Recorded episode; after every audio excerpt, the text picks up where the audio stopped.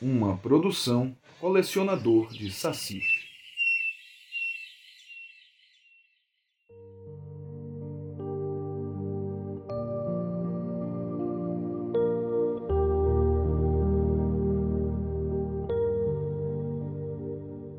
Oi, posso te contar uma história?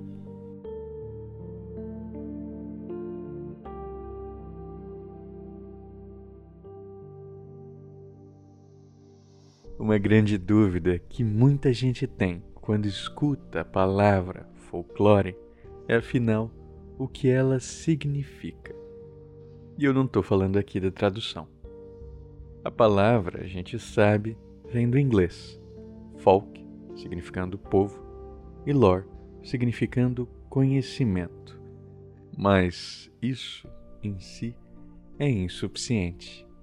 Saber a tradução não nos ajuda a olhar para uma manifestação e entender, afinal, isso é ou não é folclore? Será que existe alguma listinha, algum manual que eu possa consultar para entender melhor se isso é ou não é folclórico? Ou ainda se essa interpretação ela varia de lugar para lugar? A gente está chegando lá. Mas para começar a responder a isso, nada melhor do que a poesia. E o Patativa do Assaré responde assim: Posso lhe afirmar também: folclore é superstição. O medo que você tem do canto do corujão. Folclore é aquele instrumento para o seu divertimento que chamamos berimbau. É também a brincadeira ritmada e prazenteira chamada maneiro pau. Folclore, meu camarada, ouvimos a toda hora. É a história de uma penada, de lobisomem, de caipora. Preste atenção e decore, pois com certeza folclore ainda posso dizer que é aquele buzo de osso que você põe no pescoço do filho para não morrer. É o aboio magoado do vaqueiro na amplidão. É o festejo animado na debulha do feijão. Carro de boi e gaiola é desafio à viola do cantador popular é também a toadinha da ciranda cirandinha. Vamos todos cirandar. Eu sou Andrioli Costa e este é o Gotas de Folclore. Uma dose de cultura popular para encantar o seu dia. Continuei ensinando e escrevendo. Mas o segredo é que em vez de eu ir pela cabeça dos outros, eu ia pela minha cabeça. Escrevia sobre os assuntos que me interessavam. E estes eram a cultura popular e sua origem. Fui, assim, o investigador, o pesquisador, o policial da cultura do povo. Não apenas registrando o que havia, mas procurando saber a origem da cultura popular. Mitos, lendas, superstições, crendices, danças, cantigas, indumentária, alimentação, casa, caminho, voz, era um motivo de encantamento ou por outra de pesquisa para mim. E nisto ocupei minha vida toda. Começaram meus artigos. Você acabou de ouvir a voz de Câmara Cascudo, o maior folclorista que já tivemos. Cascudo nasceu em Natal, ainda no final do século XIX, e faleceu em 1986. Entre seus trabalhos mais conhecidos estão o Dicionário do Folclore Brasileiro, a Geografia dos Mitos, a História da Alimentação no Brasil e muitos outros. Afinal, foram mais de 100 livros dedicados à cultura popular do nosso país. Não é por acaso, então, que Patativa da Saré menciona Cascudo no poema que eu li no começo do programa.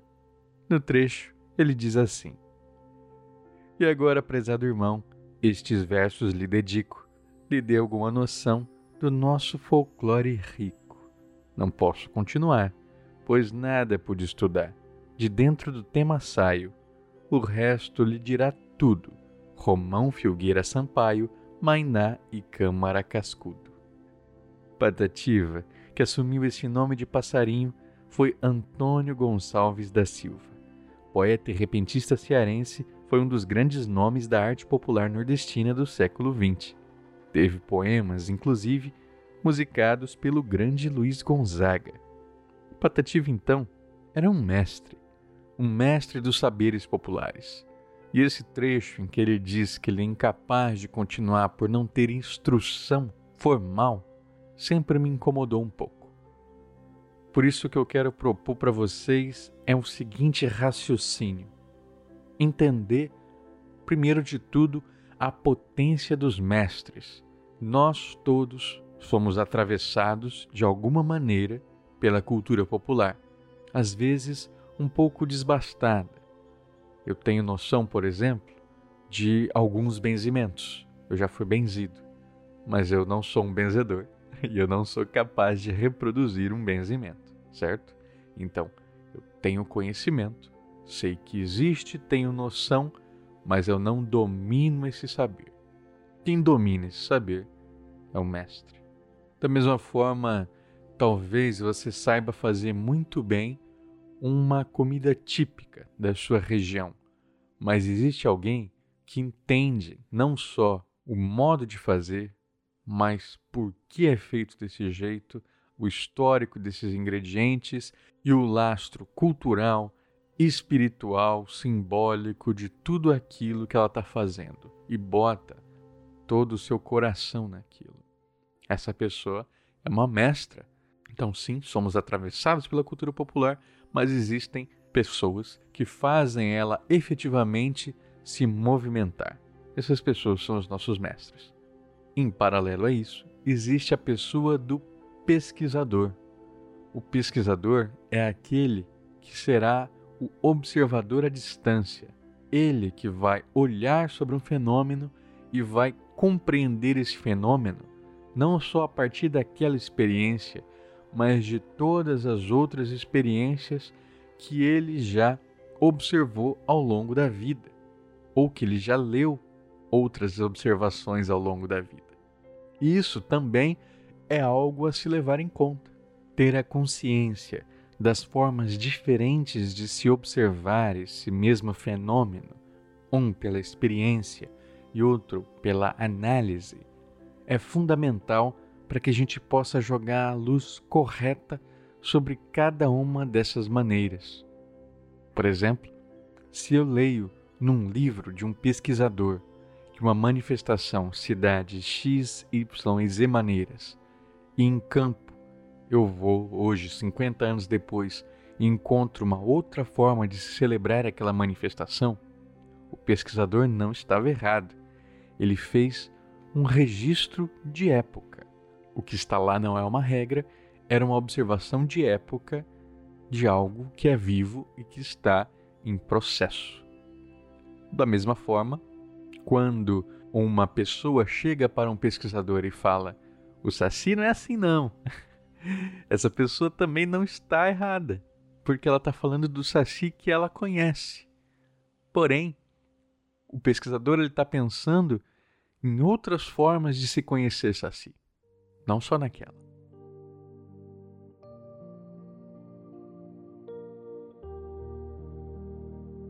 Vocês já devem ter notado que é muito difícil que, dentro de uma comunidade tradicional, se use a palavra folclore para se referir a uma tradição que a gente reconhece como sendo folclórica.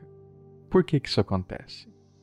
Bom, é porque folclore eu gosto sempre de apontar, é uma categoria de análise. Ela é uma categoria de observação.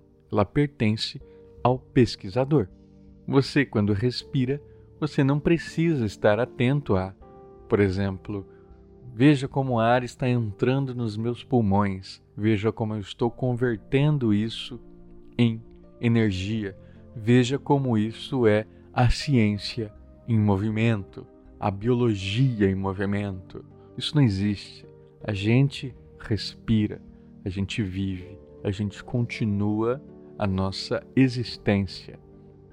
Da mesma maneira, o pesquisador de culturas populares é ele que vai olhar para o fenômeno e vai dizer: que interessante, isto é uma manifestação da cultura popular tradicional identitária de um povo. Isto é folclore. Então, esse predicado de folclore é dos pesquisadores. E ele cai na boca do povo devido à mediatização.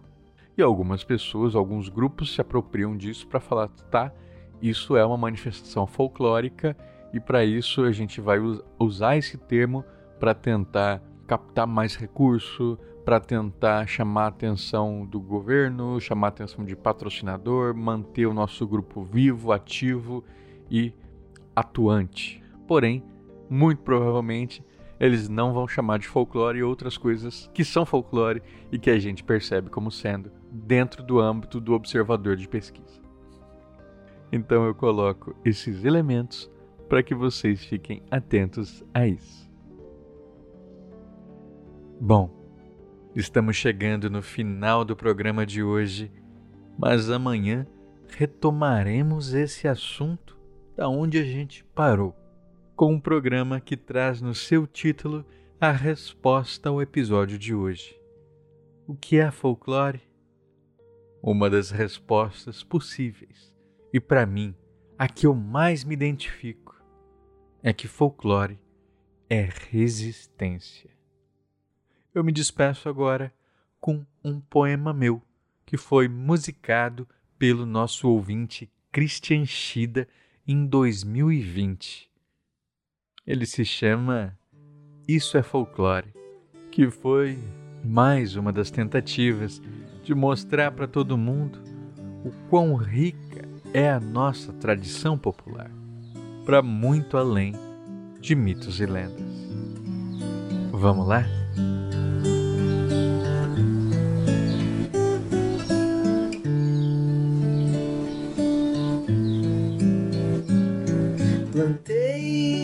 Espadas de São Jorge só pra ter sua proteção.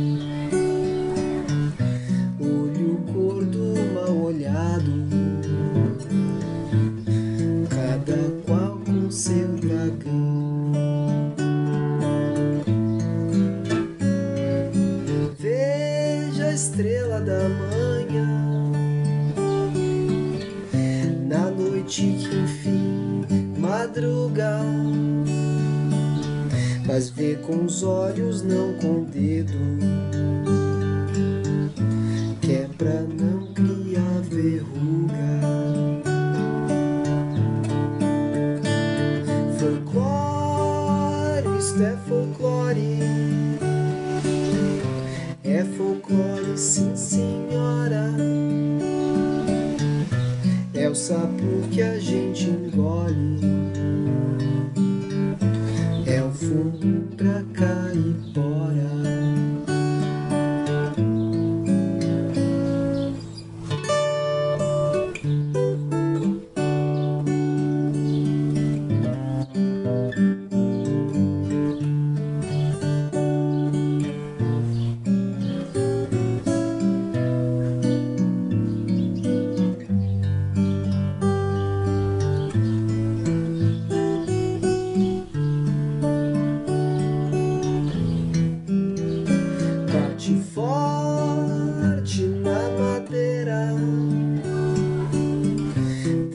vezes por garantia. Não acredito em má sorte, mas azar que não se cria. Quem cochicha, o rabo espicha.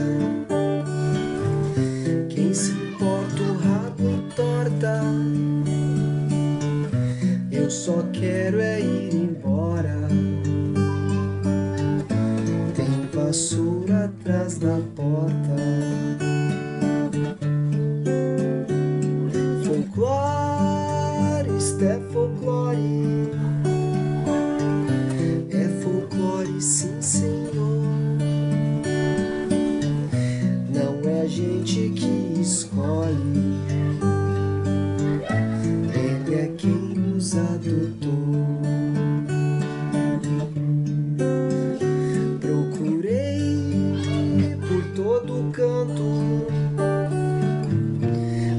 Carinho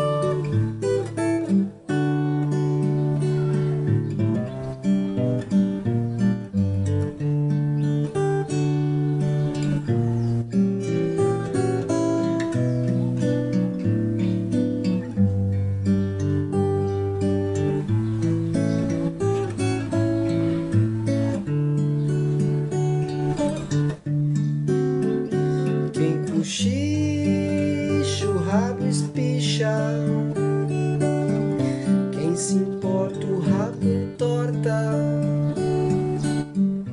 Eu só quero é ir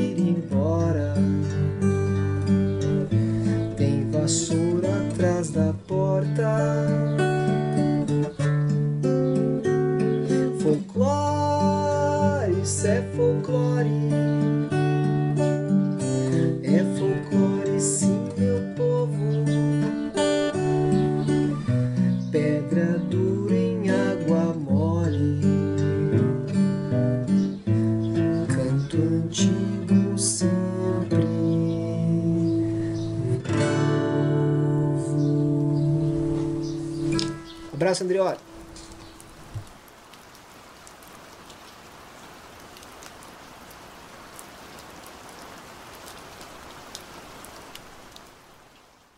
Gostou do programa? Eu espero que sim. Esse episódio existe graças a ouvintes como a Agatha Urzedo, que assina mensalmente os planos do colecionador de sacis no padrim.com.br barra saci e no catarse.me barra saci. Confira você também, dê essa força pra gente. Eu quero lembrar que em agosto vai começar a campanha de financiamento coletivo para o nosso jogo de cartas, Poranduba Cartas de Cultura.